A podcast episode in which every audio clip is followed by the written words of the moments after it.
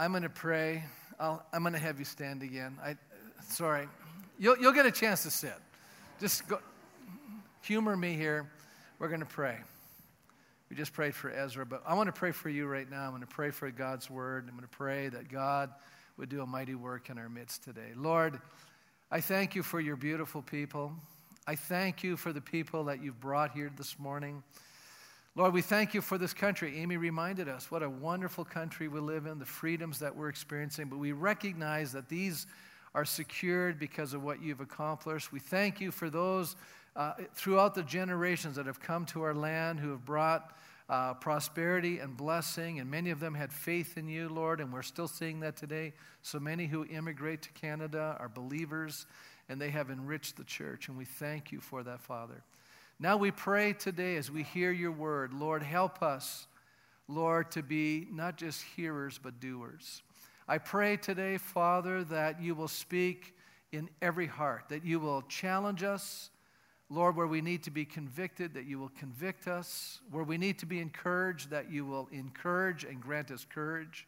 Lord, that you will direct our steps, that you will give us insight and wisdom and understanding, Father, so that we can live a victorious life, that we can live a joy filled life, that we can live a life filled with your dynamic peace, and that our hearts would overflow with love towards all. And we thank you for that in Jesus' name. And God's people said, Amen. You may be seated. I'm going to have you turn this morning. We're doing a series from the Gospel of Mark. We're in Mark chapter 14. We just finished last week on the Lord's uh, table, the Lord's Supper, the last Passover that Jesus celebrated with his disciples. And now we're moving to a very interesting sequence of events where Jesus goes into the Garden of Gethsemane with his disciples, and we're going to learn some powerful things there. You know, this you know, I have the blessing and privilege of having some friends, and, you know, books just find their way to me. And recently, a friend of mine gave me a book by Jonathan Sandys and Wallace Henley, and it's entitled God and Churchill. The great leader's sense of divine destiny changed his troubled world and offers hope for ours. How many know who Winston Churchill is? Just raise your hand. You know who this name is. Okay, some of you. How many have never heard the name Winston Churchill? No idea who I'm talking about. Okay, anybody? Okay, that's good.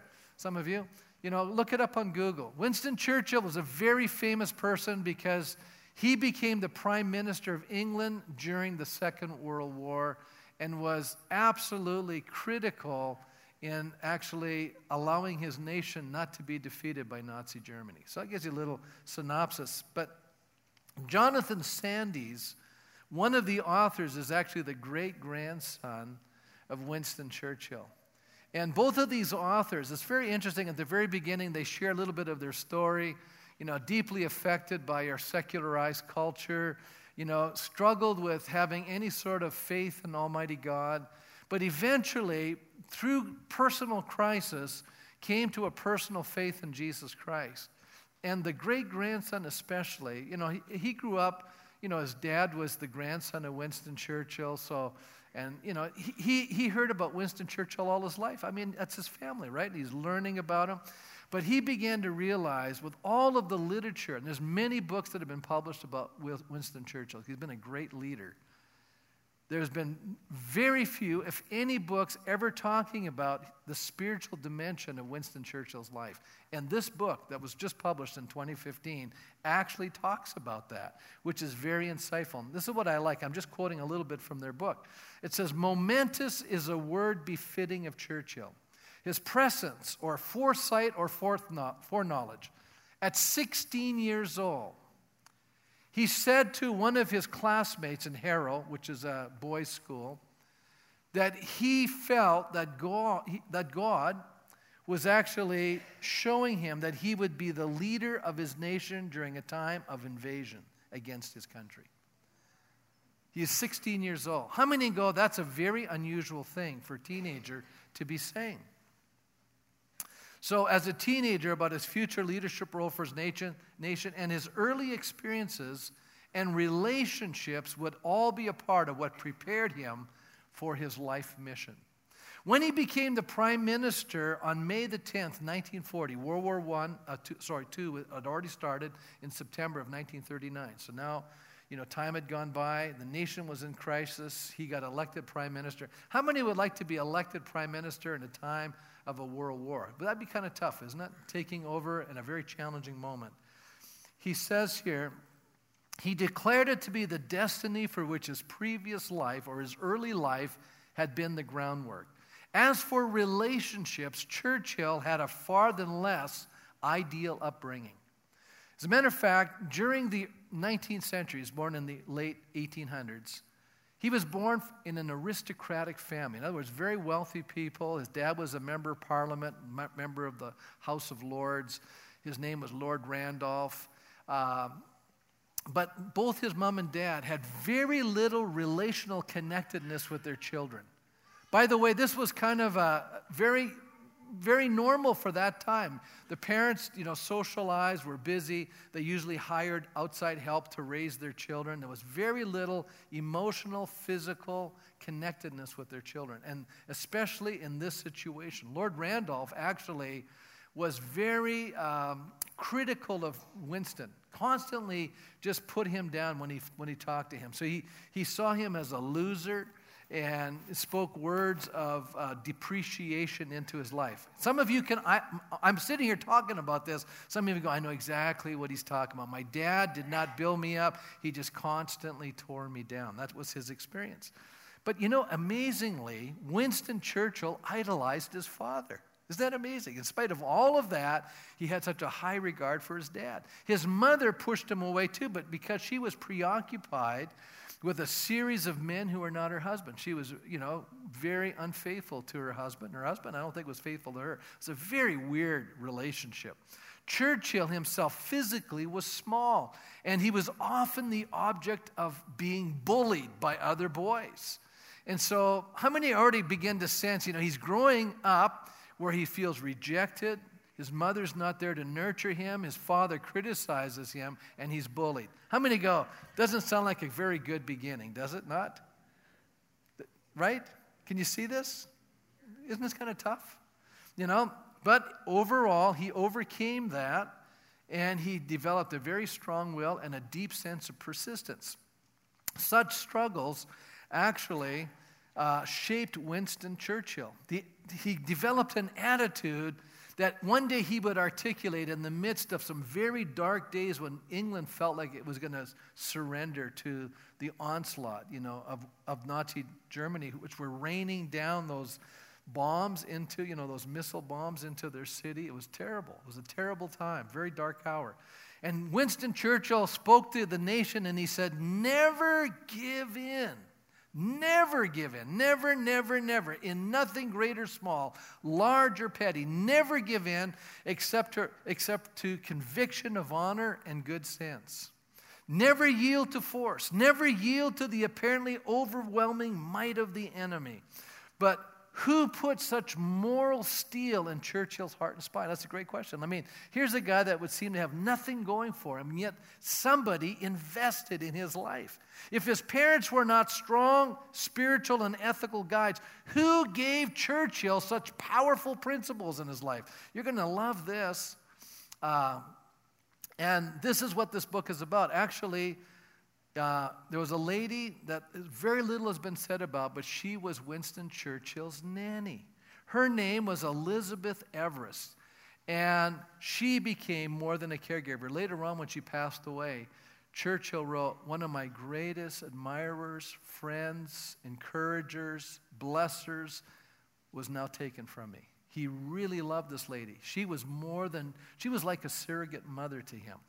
She was a spiritual mentor whose simple and resolute faith would anchor a little boy who could be a troublemaker and a disappointment to his teachers. Actually, he was terrible in school. He, you know, barely passed. How many can hardly relate to this? There's a great leader who had all of these things to overcome in his life. Her influence, however, would prove to be lifelong. She gave Churchill a love for the King James Bible. Now, before you get all excited, just, re, just say something. There was only a few translations at this point, okay? And when I got saved, all you had was the King James. So, but she gave him a love for the scriptures, and he loved reading the Bible. And Churchill got a lot of insight and inspiration from reading the Bible, even though later on as a young man he struggled with his faith life. He read, you know, Darwin, and he read a lot of the stuff that challenged his faith. If, you know, it was really hard for him to become a total agnostic. You know why? Because he was in the military and people were shooting at him. And so Churchill realized, you know, you can, you can intellectually think certain things, but he found himself praying to God for protection. You know, I mean, no, that's kind of the way it works when your life is on the line. So he developed a real faith in God.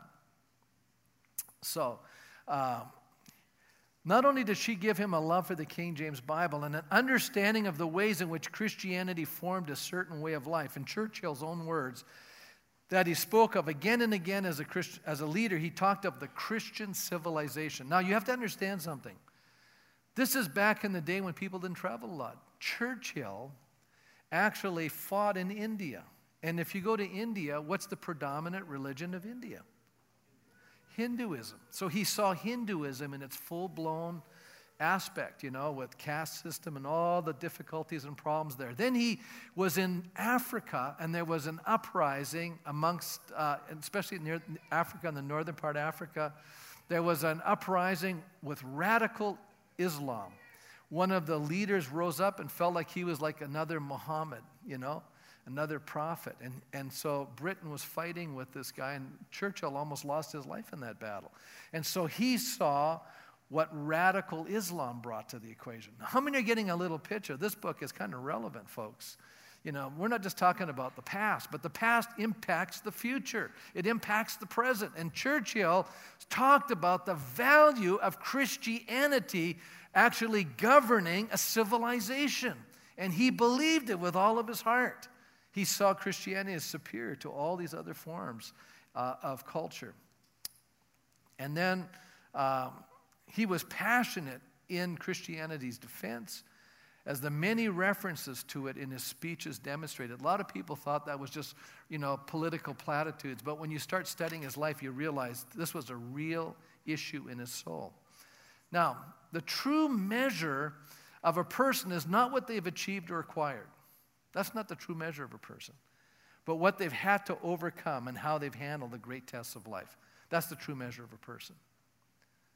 So you want to talk about greatness? Greatness to me, you know, some people they have everything given to them. It's not, it's not hard to be successful if somebody, if everybody else gives you things to succeed with. The true measure of a person is what you have to overcome in order to, in order to do anything. And it's not just about yourself. What I love uh, is it's, it, it, it's not about the person you are or are becoming. It's not about what you have done for yourself, but what you have done for others, often at the expense of yourself. The true measure of a person's character is what you've done for others, overcoming great obstacles to do it. And why am I saying all of that? Because I want to show you today in the life of Jesus, that's exactly what we're going to learn what Jesus was willing to give up in order to do for you and for me. That's the true measure of true character. So, we're going to take a look today at this amazing battle that raged inside of Christ. And I believe that the great battles of life are not necessarily fought in a physical realm. They're not fought in physical battlefields, but rather they're fought within the human heart. And every one of us are fighting these battles. That's where all the real battles are first fought. The outcomes are determined in the human heart. It is the battle of the will. Before you and I can do anything, we have to, we have to win something within our own soul. We have to win that battle first of all. Will we do God's will? Especially when they're at cross purposes to our will. You know, it's, it's really easy to say, you know what, I'm going to do what God wants me to do when I agree with it and I can see the benefit of it. But what happens when God's asking you to do something that you don't really want to do? What happens when you want to do something that God doesn't want you to do? And there's a battle that's going on inside of your soul. This is what I want to focus in because there'll come moments in your life as a Christian that this will become the, the issue. And if you don't win these battles, you will be defeated. You will actually falter. You will become a failure in the most important contest, which is the contest of your own walk with Almighty God, the contest of faith. You know, this is the victory in our lives, even our confidence in God, our faith in Almighty God. So, will we use, you know, our freedom to sin or will we use our freedom to obey God's word, which is actually God's will? And that's the choice really only Christians have. I think people can overcome things that are not Christians, but ultimately, you and I cannot overcome all the things that were going to come against us. Sin is just far too powerful for that. And there are areas in our lives where we're struggling with, with certain elements called sin. Everyone in this room is struggling with something. We all struggle with things. You know, if you don't think you're struggling with something, I want to talk to you. You're not living, you know. Something, you know, or you're just giving into it. There's a battle that's going on. To do the right thing at every single time means that you'll have to fight these struggles. Now, Timothy Keller rightfully points out something regarding the story of Jesus in the Garden of Gethsemane. I think this is powerful. He said, You know, the Greeks and the Romans left us stories of leaders and heroes as they faced death, and without exception, these people were calm and dispassionate in their, in their final hours. In other words, you know, they were heroes, the way they handled even dying. They just rose above this whole issue called death. In contrast, the Jew, in Jewish literature, you know, such as the first and second Maccabees, those are apocalyptic, uh, uh, no, uh, apocryphal books. You'll see that when the Jews wrote of accounts of death of major figures and heroes, they did not make them cool and removed like the Greeks. Rather, they are shown as hot blooded and fearless, and they praise God as they're being sliced to pieces by their persecutors. Okay, so they have a whole different view of what you should be doing when you're dying. Nothing in either of these traditions, indeed, nothing in ancient literature, resembles the portrait that Mark is going to give us of Jesus' final hours as he faces death. As a matter of fact, the way Jesus faced death, he struggled with it. You know, when you read all of these heroes, they just seem to have no problem with it. As a matter of fact, when you read all the martyrs, it seems that God gives, you know, martyrs special grace to handle death, but yet Jesus himself struggled in the Garden of Gethsemane. Let's pick up the story in Mark chapter 14, verse 32. They went to a place called Gethsemane, and Jesus said to his disciples, Sit here while I pray. He took Peter, James, and John along with him, and he began to be deeply distressed and troubled. I'm going to unpack that in a moment. Hang on, those are important terms. My soul is overwhelmed with sorrow to the point of death, he said to them. Stay here and keep watch. Going a little further, he fell to the ground and prayed that if possible, the hour might pass from him. Abba, that's Aramaic. Father, he's basically saying the same thing. Everything is possible for you. Take this cup from me. Yet not what I will, but what you will. Then he returned to his disciples and found them sleeping. Simon, he said to Peter, are you asleep? Could you not keep watch for one hour? Watch and pray so that you will not fall into temptation. The spirit is willing, but the body or flesh is weak. Once more, he went away and prayed the same thing. And when he came back, he again found them sleeping because their eyes were heavy. They did not know what to say to him. Returning the third time, he said to them, Are you still sleeping and resting? Enough. The hour has come. Look, the Son of Man is betrayed into the hands of sinners. Rise, let us go. Here comes my betrayer. Now, last week, I brought out the idea that Jesus was not a martyr and Jesus was not a victim, that Jesus willingly laid down his life. But now we come to this passage of Scripture, and it looks like Jesus is shrinking back from his own death. So, what in the world is going on in this story? Well, first of all, we need to understand that something is happening here that we don't fully grasp just by a superficial reading. It says here that Jesus was deeply distressed and troubled. Now, the, the Greek word literally means that Jesus was astonished. Something was happening when he went into the garden that even surprised Jesus. He was kind of astonished. He, then it says he was overwhelmed. He had not anticipated to the degree that it was occurring that it was now beginning to overwhelm him. The word for troubled here means to be overcome with horror. H O R R O R, horror. He felt revulsion.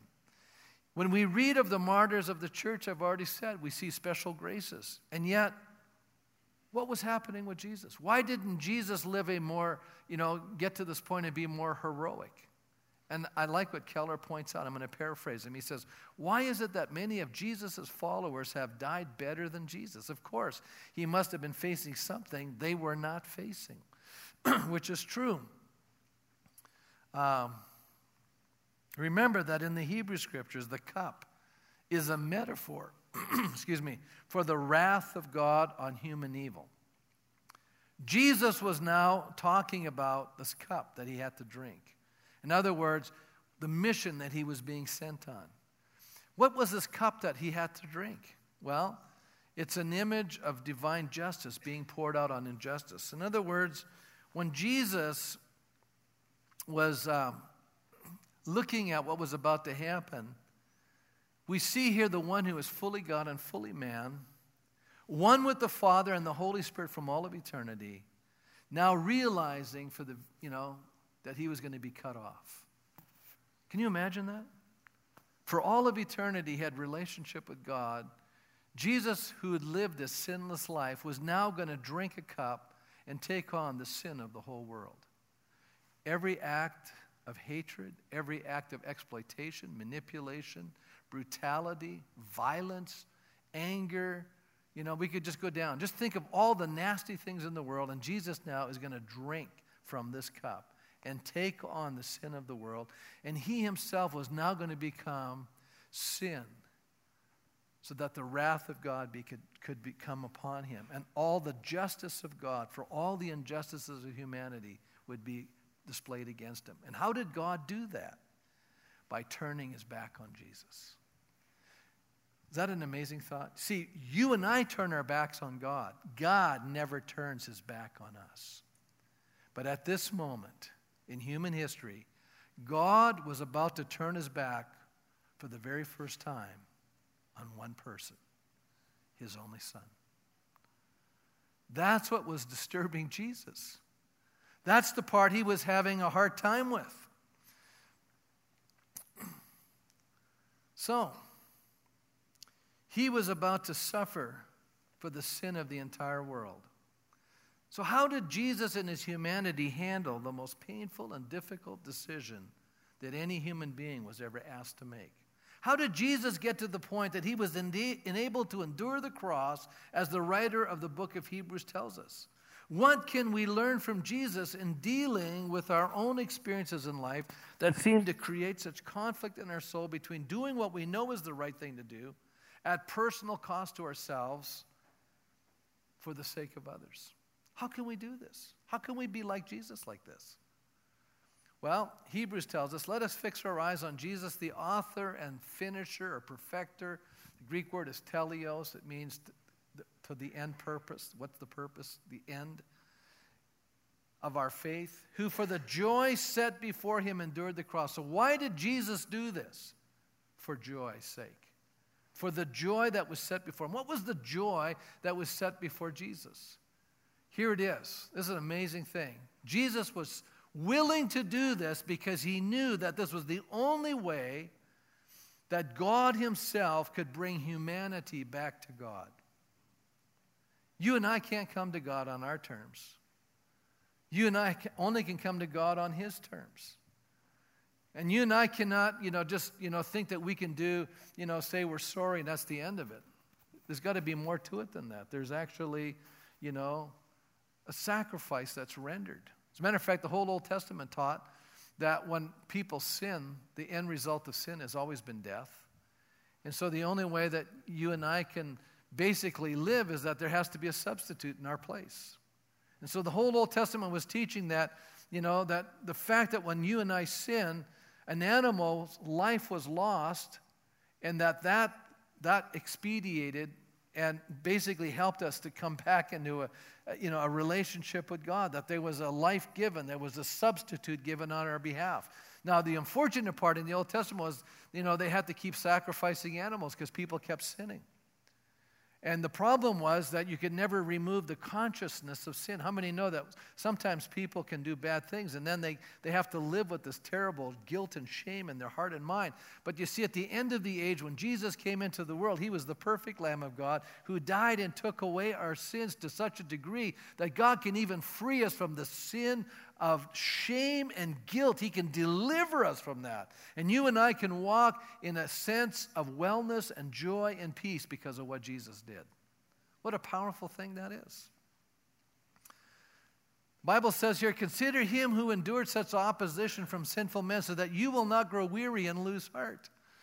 In your struggle against sin, you have not yet resisted to the point of shedding your blood. Now, that is true. We've never resisted sin to that point. But when Jesus was actually in the Garden of Gethsemane, we read that he was literally praying. And the Bible says he was sweating, and actually, blood, the, the, the vessels in his were, pot, were, were, he was sweating, actually, not just water, not just sweat, but actually blood itself. The, the blood vessels were actually breaking and fall, falling down on the ground. That was the kind of agony that Jesus Christ was experiencing in Gethsemane. You know, the word Gethsemane means olive press.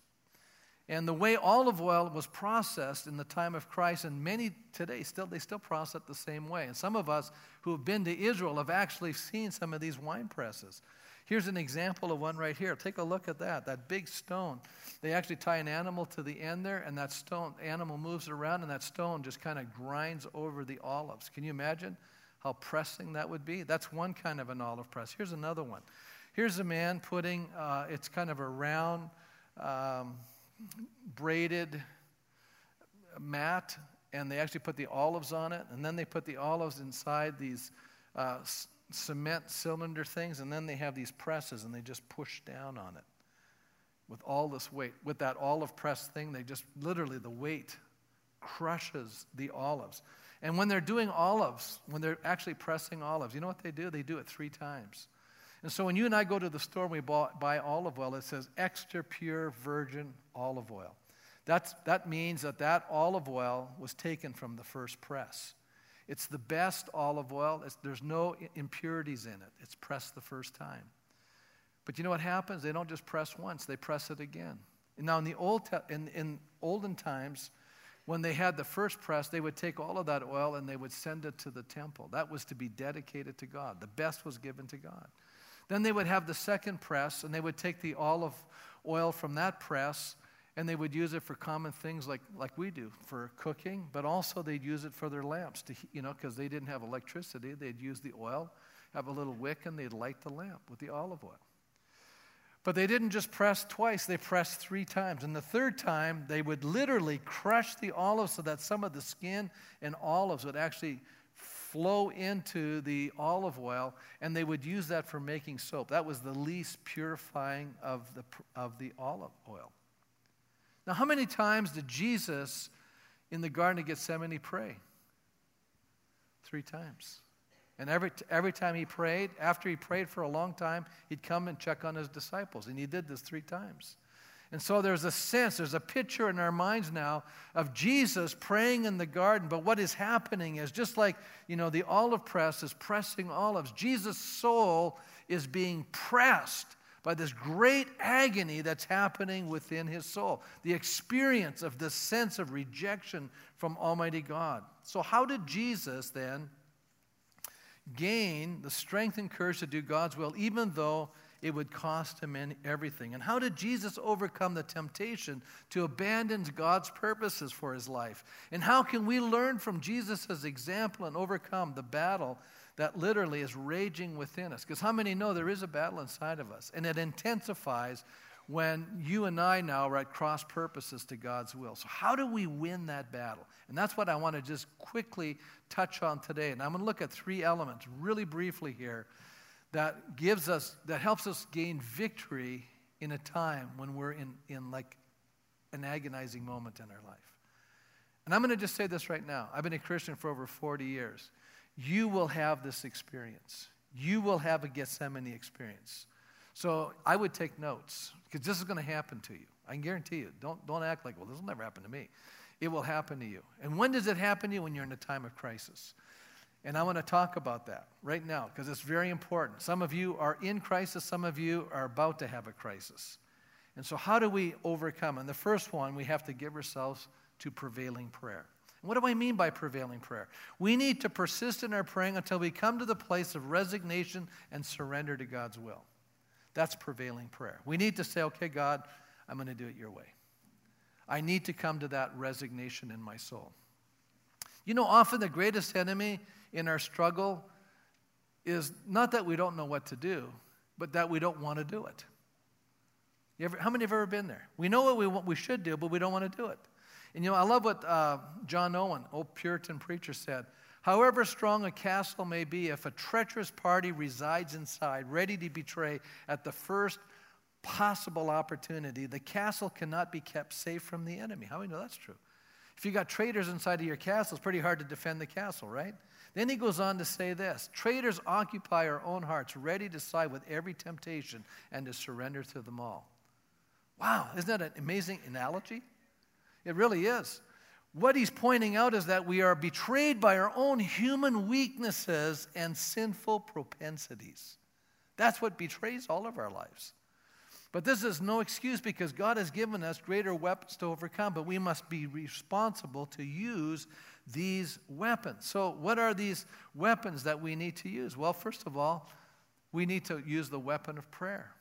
We need to use the weapon of God's word. We need to use the weapon of surrender. Remember, Jesus, when he was tempted, some of you have studied this passage before. You know, Matthew and Luke, chapter 4, both those books in the chapter 4 talk about the temptation in the wilderness. And how did Jesus overcome these temptations? You know, first of all, he surrendered to God's will, which is his word, right?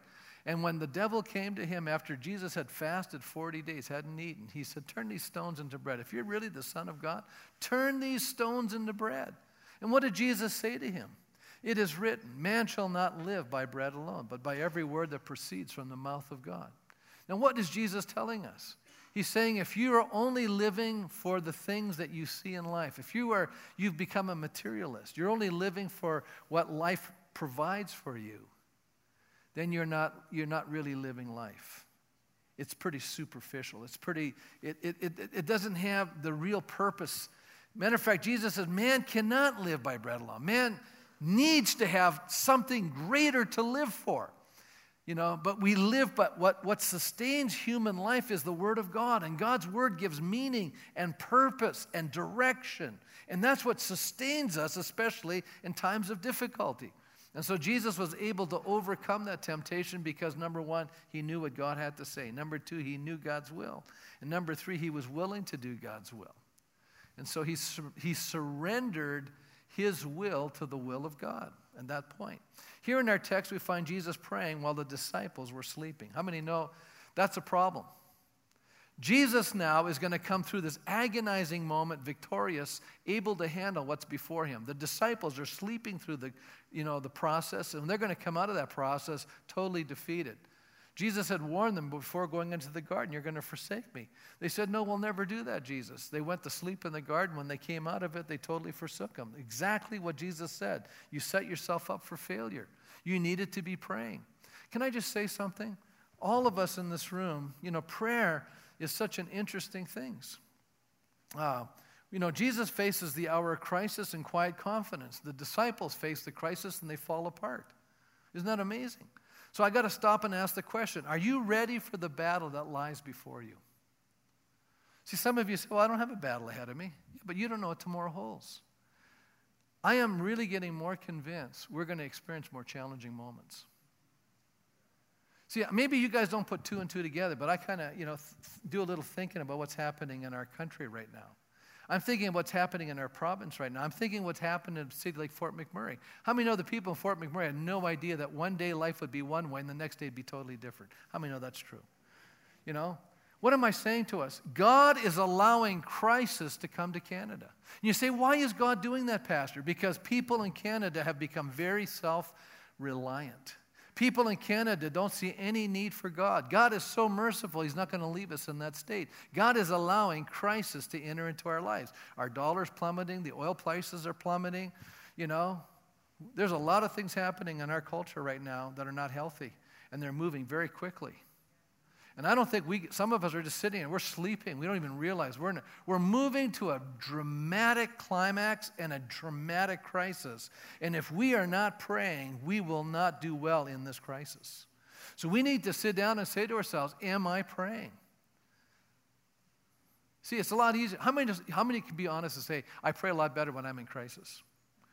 It's, it's amazing if I'm, you know, turn the heat up and my prayer life goes up. Come on now. Anybody here say that's probably right, Pastor? Any, I can have any admittance to this? If you crank it up hot enough, I will really start praying.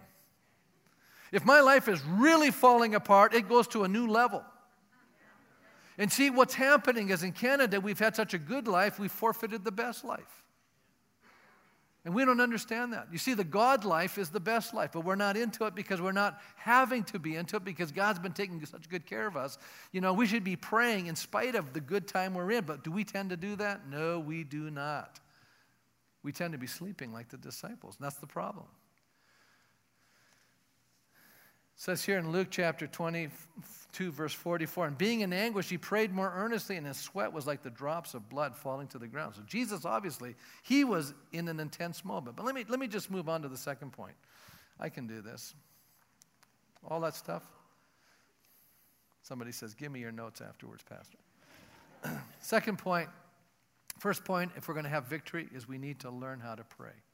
Second point is we need to petition others for their support. You know, one of the weaknesses in our culture? This is a weakness in our culture. We're independent. Isn't that true? We don't see our need for people. We don't live in accountability. We don't live in community. That's not the case in other parts of the world, by the way.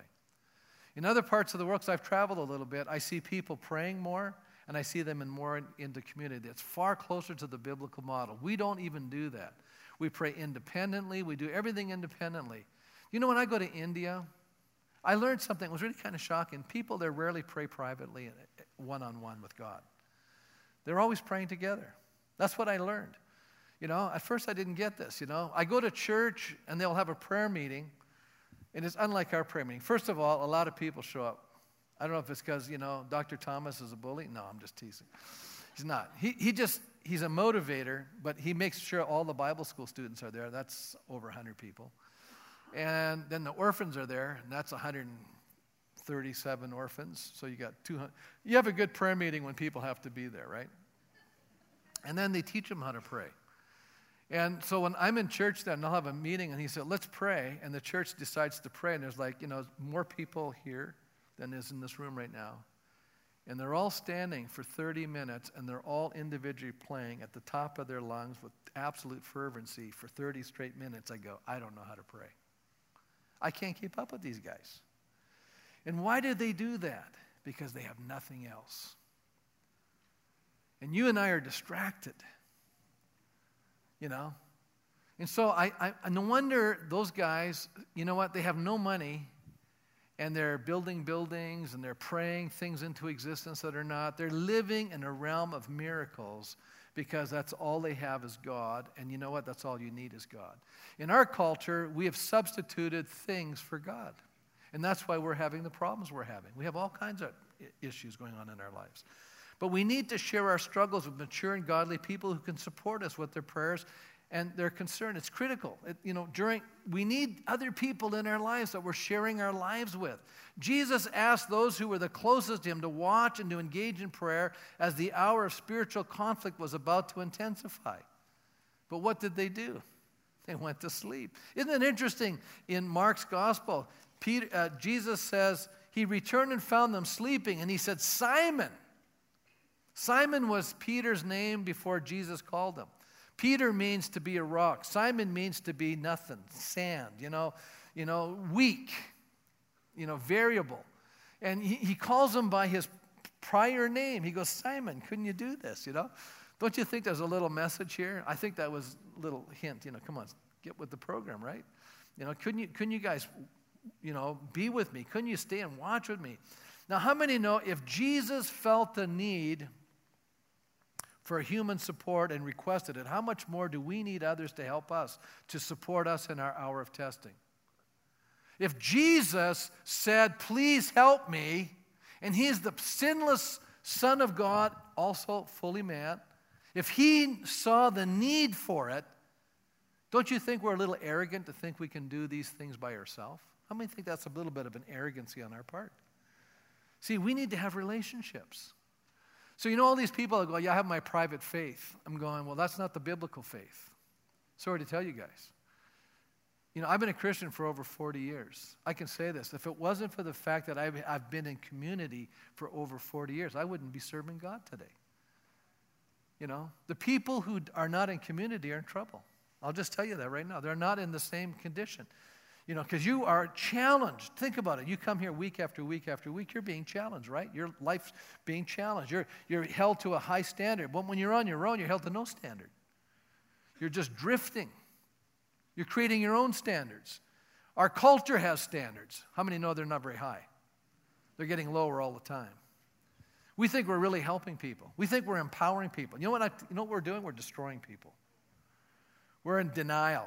We're not helping people. You don't help people by lying to them. You help people by helping them see the truth and see the need to correct what's wrong in their life so that they can get healthy and better. You know, people will let you down. We need to understand that we build these human relationships, but then we need to develop realistic expectations. Even the good people, the best people, can fail you. Jesus' friends let him down. That can happen to you. You know, I've had a lot of people say, well, you know, the church let me down. Well, like, that can happen. People can let you down. But what are your expectations?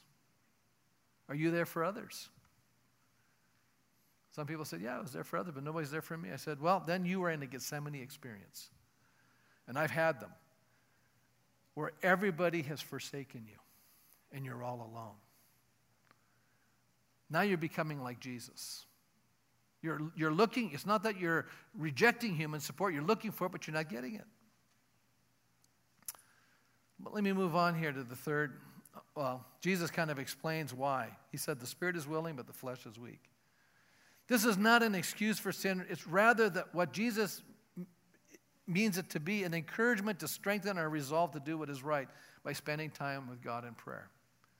He's saying, Yeah, I understand why this is happening. You know, a lot of people sin, and I go, I get why they're doing what they're doing. It doesn't mean it's right. It doesn't mean they've chosen the right path. I understand why they're doing it. You can be understanding of people and why they do what they do. That doesn't mean you have to agree with what they did. There is a better way. I am convinced the Jesus way is the best way. I'm convinced the Word of God is the best way. I'm convinced God's Word is God's will, and if we embrace God's Word and we embrace God's will, it is the best road for us to walk.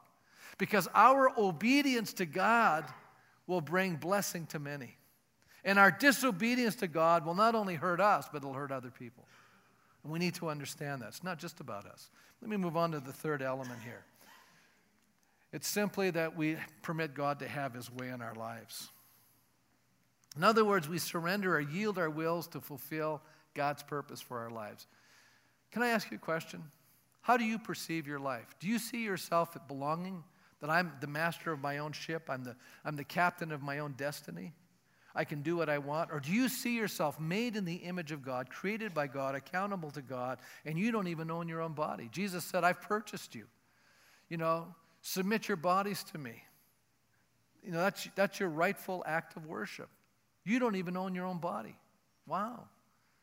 In other words, all that I am and all that I have and all that I ever will be all belongs to God. So if God says, This is what I want, I go, Fine, let's do it. You see, it depends on your attitude, how you see yourself. You know, if we walk around saying, I have these rights, listen, probably the greatest decision I made as a new Christian was I laid down my rights. I made a decision years ago as a young Christian. I just said, you know what? I want to be one of God's love slaves. I want to be a servant of the Most High God. I want to be a slave of God. I want to do what God wants me to do. I want to lay aside my rights and I want to embrace His will. What a powerful thing to do. It changed my life. It meant that I was going to do God's will no matter what.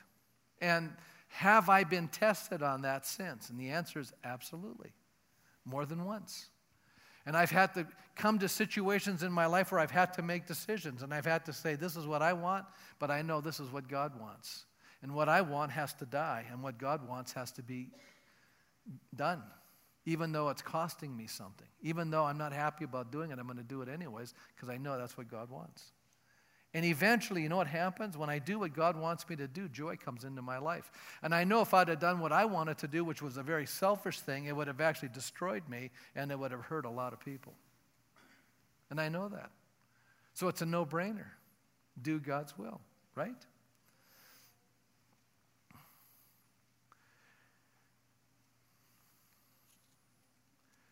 We need to know, I'm just jumping over here because I only got a couple moments here